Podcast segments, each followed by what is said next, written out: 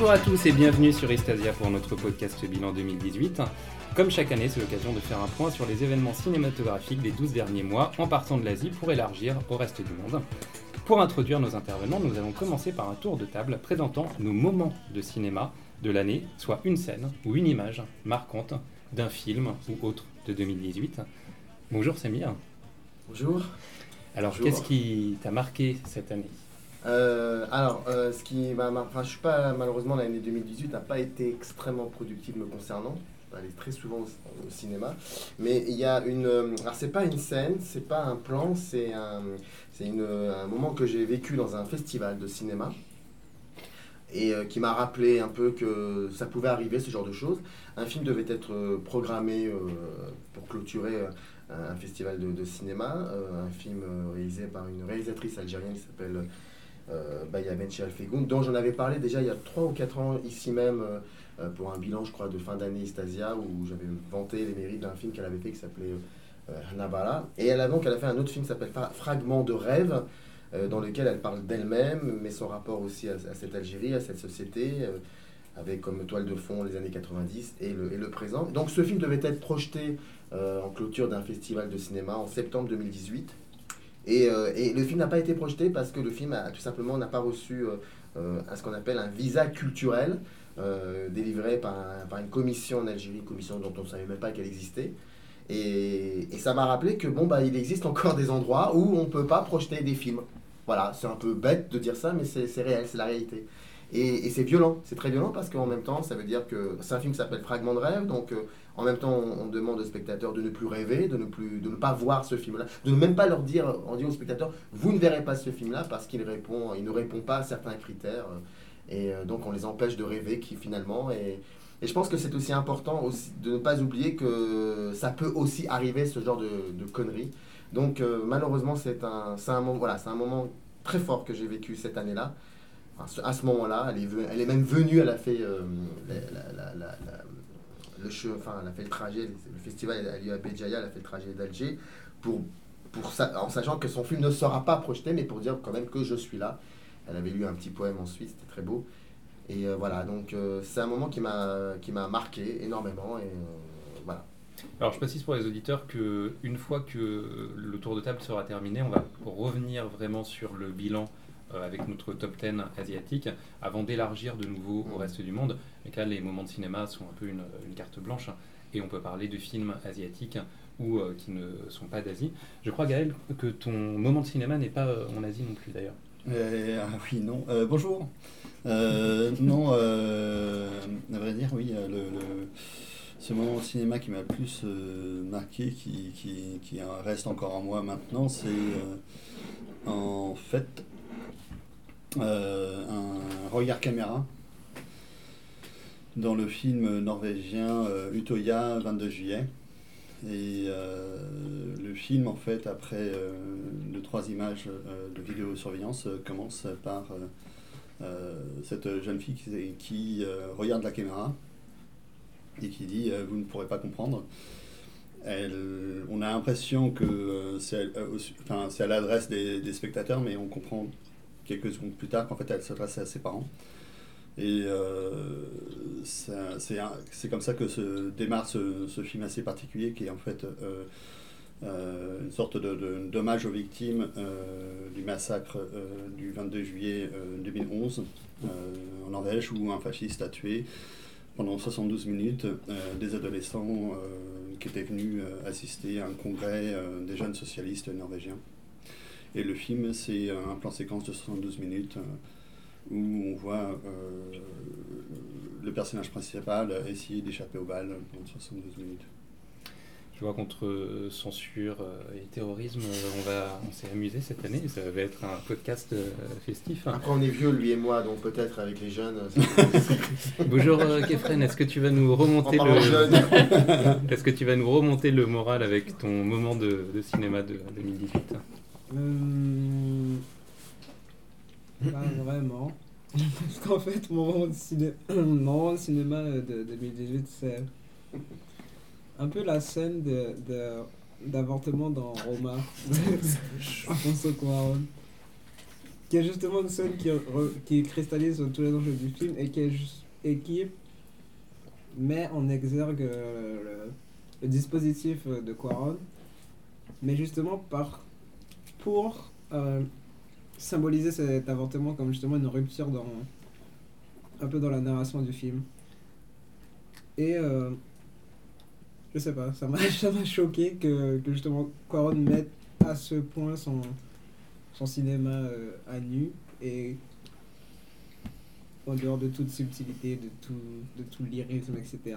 pour se, pour se biais à cette scène et justement pour rendre hommage à la femme qui est là en quelque sorte élevée qui est sa, sa nounou qui est dans qui est le personnage principal du film. Et justement dresser un portrait de cette femme de l'ombre en lui accordant cette lumière et même en quelque sorte je sais pas une une une nouvelle vie euh, euh, en opposition à la vie justement de, de, de sous de sous-classe qu'elle qu'elle a eu et, qui, et que justement le film montre assez subtilement et de la violence qu'elle a subie. Et ça ça m'a assez intéressé. Tout comme les vidéos des Ah. violences de Gilets jaunes. Qui sont aussi mes, mes moments de cinéma. Si on veut parler de cinéma Là, j'ai parlé d'images, donc euh, c'est vrai qu'on peut parler de, des images d'actualité, des images qu'on trouve sur YouTube, enfin des, des images qui nous ont marqués sur, oui, sur mais- cette année. C'est choquant et réveillant parce que c'est un événement périodique qui se passe tous les samedis et tous les samedis on nous offre des espèces de vidéos d'ultra-violence qui se déroulent euh, en France et dans des endroits bien connus et qu'on fréquente tous et c'est assez intéressant et ça nous dit euh, ça nous dit pas quelque chose de l'époque mais ça dresse un tableau pas très glorieux de l'époque dans laquelle nous vivons. Mais euh, le, l'image enfin, de- du boxeur aussi, il y a- il y a aussi un petit côté cinématographique Oui. sur le- Et, et du la coup, façon oui. dont, dont c'est tourné. euh, Nous, on en parlait. euh, Le Oui. travelling avant. Le euh, travelling avant, euh, la façon dont est su le boxeur, euh, Ah, vous pouvez chorégraphie. resituer la vidéo peut-être comme euh, Oui, Autant oui. je pense que Utoya et Romain, on, on va en reparler, mais faisons notre moment euh, gilet jaune du coup. euh. Ah. Nickel. Non, mais du coup, euh, c'est l'image du boxeur dont j'ai oublié le nom. Et Christophe, euh, Détain, Christophe Détinger, un truc enfin. Et son entrée, tout comme euh, l'ensemble de la vidéo, est assez euh, surprenante. Et C'est une partie de la vidéo qu'on a vue. hein. Il y a- il y a, Oui. il y a eu aussi un- une autre partie qu'on n'avait pas, qu'on n'a pas montrée, qu'on a vu rarement, c'est ce qui s'est passé avant.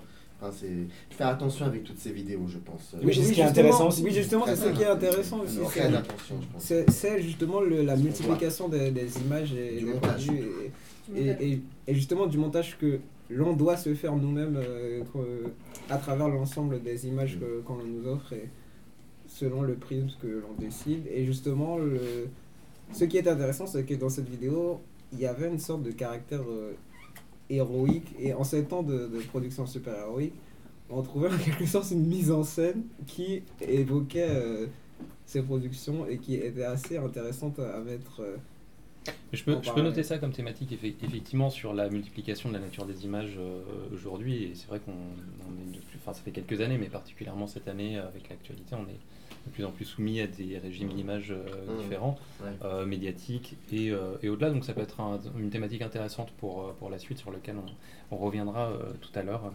Bonjour Nicolas. Bonjour. Alors moi, c'est un double moment de cinéma, mais relié. C'est à la fois le fait qu'enfin, euh, enfin, Coré- euh, Coréda a reçu la Palme d'Or à Cannes pour, son- pour moi, qui est l'un, euh, une, affaire, euh, une affaire de famille qui est l'un de ses plus beaux films. Et en même On y temps, reviendra aussi. voilà, on va revenir. Y c'est- pour aussi parler d'un autre euh, moment de, de- de- Oui. qui est lié finalement à- au film de Correda, c'est le décès en septembre de Kirin Kiki. Euh, parce qu'il y a en plus une espèce de, de résonance dans le film, sans vouloir trop spoiler, mais voilà, c'est assez émouvant parler à ce du niveau-là. hein. Donc on va en parler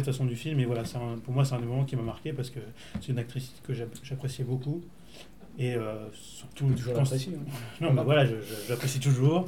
Et euh, je reverrai tous les, les films où elle joue avec plaisir. Mais euh, disons qu'il y a vraiment une résonance en plus avec le dernier, fi- enfin, le, le dernier film de Corrida, qui, puisque c'est en plus c'est une de ses actrices fétiches. Et voilà, c'est voilà, c'est un moment émouvant quand même. euh, de penser au film et de Mm. repenser à, à ce moment-là. Bonjour Jérémy. Bonjour, excusez-moi. Euh, j'ai pensé à j'ai pensé à Burning, mais on va peut-être en parler après. Donc euh, il y a une scène qui m'a marqué, c'est dans, dans Phantom, euh, Phantom Thread de, de, de, Paul Thomas Anderson. Euh, un, une scène, un moment qui résume à peu près tout, tout, tout le film, c'est c'est, quand Daniel Day-Lewis est, qui, qui joue un grand couturier très très très dur avec tout le monde et qui se retrouve malade dans sa chambre et qui, et qui a des hallucinations.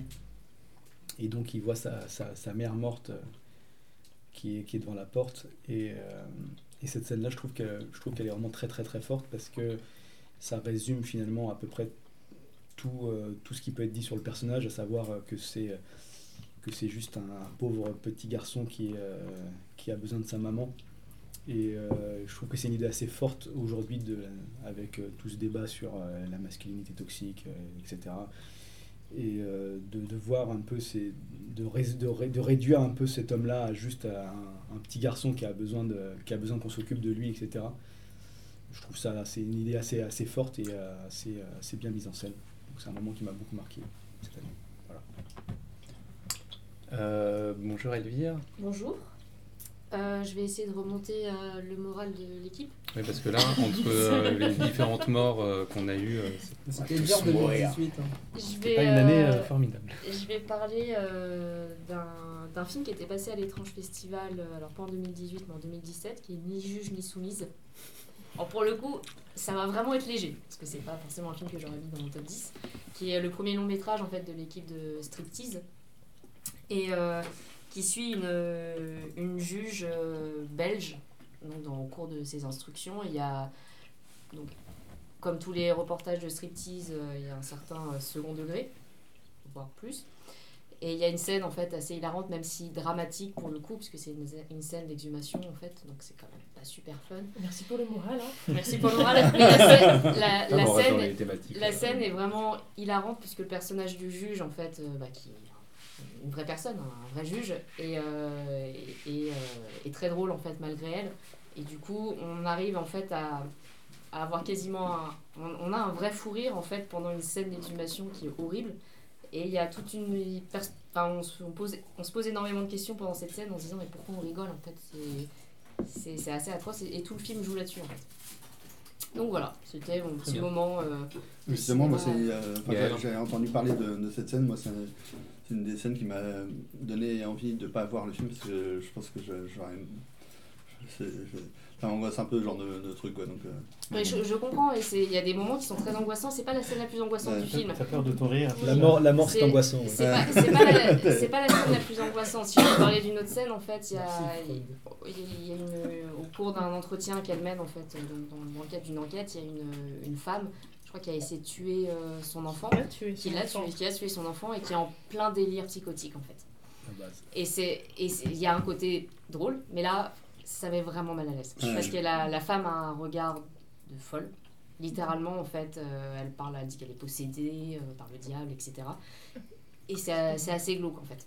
Mais, euh, mais le, le film est intéressant de ce point de vue-là. Mais c'est marrant, hein. peut- Mais Mais si, parce qu'il y, a des- il y a des scènes qui sont, au-delà de ça, qui sont drôles, vraiment juste drôles, en fait. Et c- par contre, celle-là, ça va un peu loin. Ouais. Mais c'est pas inintéressant, en fait, d'avoir joué là-dessus euh, pendant Mm. tout le film. Pour le coup, cette scène euh, du, euh, enfin, de cette femme qui a tué son fils, alors je crois que c'est au contraire parce qu'elle pensait que son fils était possédé par le démon. ouais, je sais. Mais à un moment, elle. Et euh, c'est vraiment la scène, comme tu le disais Elvire, euh, on se retrouve à, à rire devant des scènes d'exhumation, enfin de, de choses assez horribles. Et c'est vraiment cette scène où, à ce moment-là, toute la salle arrête de rire.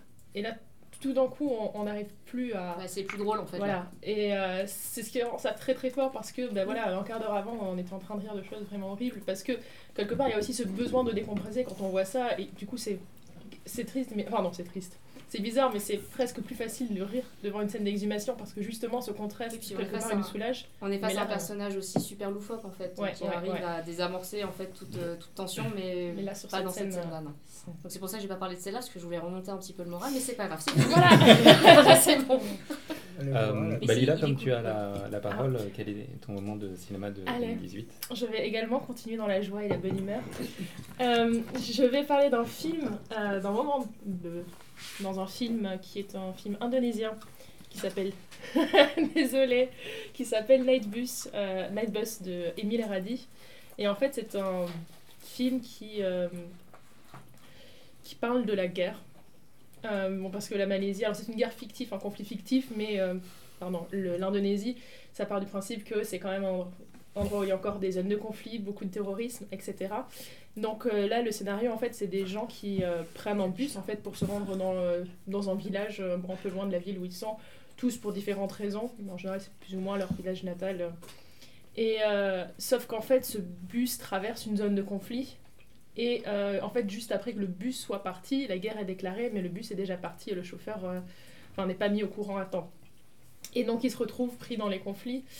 Euh, et bon, ça reste un film assez euh, blockbuster dans son style, tous les personnages un peu caractérisés. Euh, Il y a le. chef d'entreprise hyper, hyper relou qui pense pouvoir tout avoir parce qu'il a de l'argent.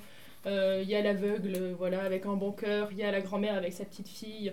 Euh, Il y a le couple avec euh, le type qui veut pas trop y aller, mais c'est sa copine qui le traîne. Bref, c'est tout ça. tout ça, c'est des. Oui, non, mais voilà. C'est C'est c'est exactement vraiment extrêmement cliché et du coup tu vois tout de suite venir bon bah ok lui il va mourir lui ça va c'est un personnage il risque rien parce que et puis il y a un moment dans le film à peu près la moitié du film où il y a juste une fusillade et la petite fille elle se prend une balle dans la tête La voilà base. et à partir de là tu comprends que il y en a qui vont s'en sortir mais toutes les attentes que- qui avaient été construites au début par euh, la caractérisation des personnages bah, est totalement fausse et que euh, au final bah, c'est un petit peu la ligne sur laquelle se termine le film c'est que la guerre ne choisit pas ses victimes et euh, c'est là que tu réalises que finalement tu es hyper formaté et la violence te fait plus rien parce que tu as tellement pris voilà, l'habitude certains réflexes. par exemple, Game of Thrones, quand c'était sorti, tout le monde se disait Ouah, tout le monde meurt. Et puis je pense que tout le monde s'est quand même habitué à juste un petit peu recaler ses attentes et s'est dit Bon, tout le monde meurt, mais quand même pas Daenerys, quand même pas Jon Snow, etc. Et. euh, Il est mort. oui, Oula, bon. garçon, attention Non, non, non, non, non. Non, ce qui sortait, c'était pas que tout le monde meurt, c'est que le héros meurt. Voilà, mais finalement, c'est ça. Mais au final, une fois que tu as compris euh, ce, Oui. tour de passe-passe, tu te rends compte que finalement la narration mais- mais toute l'action, pardon, classique. Lila, toute l'action se déroule du film indonésien, toute l'action Oui. se déroule dans le bus. Dans le bus, oui. Ça a fait penser à chez, Fantastique, tous ces anciens films où il y avait trois unités de temps et ça se passait dans un endroit comme le bus, enfin le, le- la diligence, dans, voilà, ouais, c'est- ça, ça me rappelle ça. Comme le fameux film de James de Bond. J'allais dire Speed, j'allais dire Speed du grand Yann Le Bond. Après, t'as les cinéphiles qui parlent de speed et t'as les cinéphiles qui parlent à chevaucher fantastique. On parle de John Ford pour sa arriver à, à Voilà, Speed. C'est ça qu'elle dédie pour toi. les cahiers supportaient euh, de- Hein? Les- Les cahiers supportés, Yann de Bond. C'est tout à fait vrai. Oui, bah, c'est bien. Euh, euh, Justin, quel est ton moment de, de cinéma Est-ce qu'il est, est plus joyeux? Allez, oui, oui, rêver. oui et non.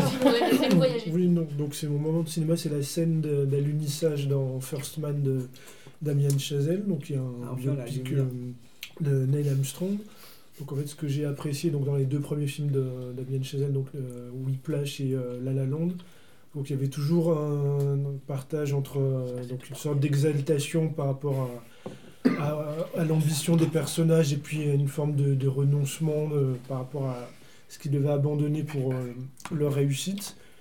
Donc que ce soit dans Whiplash avec la, la- la- la- l'appren- l'apprenti batteur ou dans La La Land où les deux personnages qui veulent réussir dans le monde de la musique et puis dans, dans le cinéma. Et donc avec ce film-là, en fait, il, il- pourtant c'est pas c'est pas un scénario qu'il a écrit, c'est un projet qu'il a qu'il a repris. Il, euh, il reprend cette thématique-là de la poursuite d'un objectif, mais il réussit à écarter un peu ce qui pouvait on pouvait trouver tendancieux dans les deux premiers où il y a un côté peut-être un côté un peu réac où forcément euh, quand on poursuit un objectif faut laisser les, gens derrière soi ou faut abandonner des choses en route donc là l'objectif Enfin, c'est de Forcément, euh, nécessairement pour, pour, pour la narration de, de Chazelle. Mais, euh, Bah, quand je dis nécessairement, je parle des, des films. Je parle de, de- en tout cas pour lui dans, dans, ce- dans, son, dans ses thématiques. Donc, Il y a- donc, c'est- pa- Pardon, je suis désolé, Victor. mais en Très fait, bien. et donc, quand on veut aller jusqu'au bout de quelque chose et on est contraint par la je, force des choses. je parle de ces films lui. on- Je parle, je parle de ces films Oui. d'abandonner certaines choses, ça, ça peut donner un côté réac selon toi. Non, mais Pas tu as vu Whiplash et Les La Land. oui, les deux, oui. Il y a un côté où Bah, le côté réac dans la La Land, pour moi, c'est pas celui, c'est pas j'ai apprécié, j'ai apprécié les deux films, mais le côté où systématiquement, pour arriver à son objectif, faut, euh, faut soit quitter sa copine, soit faut. euh, On peut pas tout Il y a un avoir côté- hein, dans la- Il y a un côté, il y a- ça peut être discutable. Je trouve pas peut-être pas réac, mais on peut. On est, Ça, Pas c'est forcément réac, c'est pas forcément réac. pas peut-être pas réac, mais c'est discutable.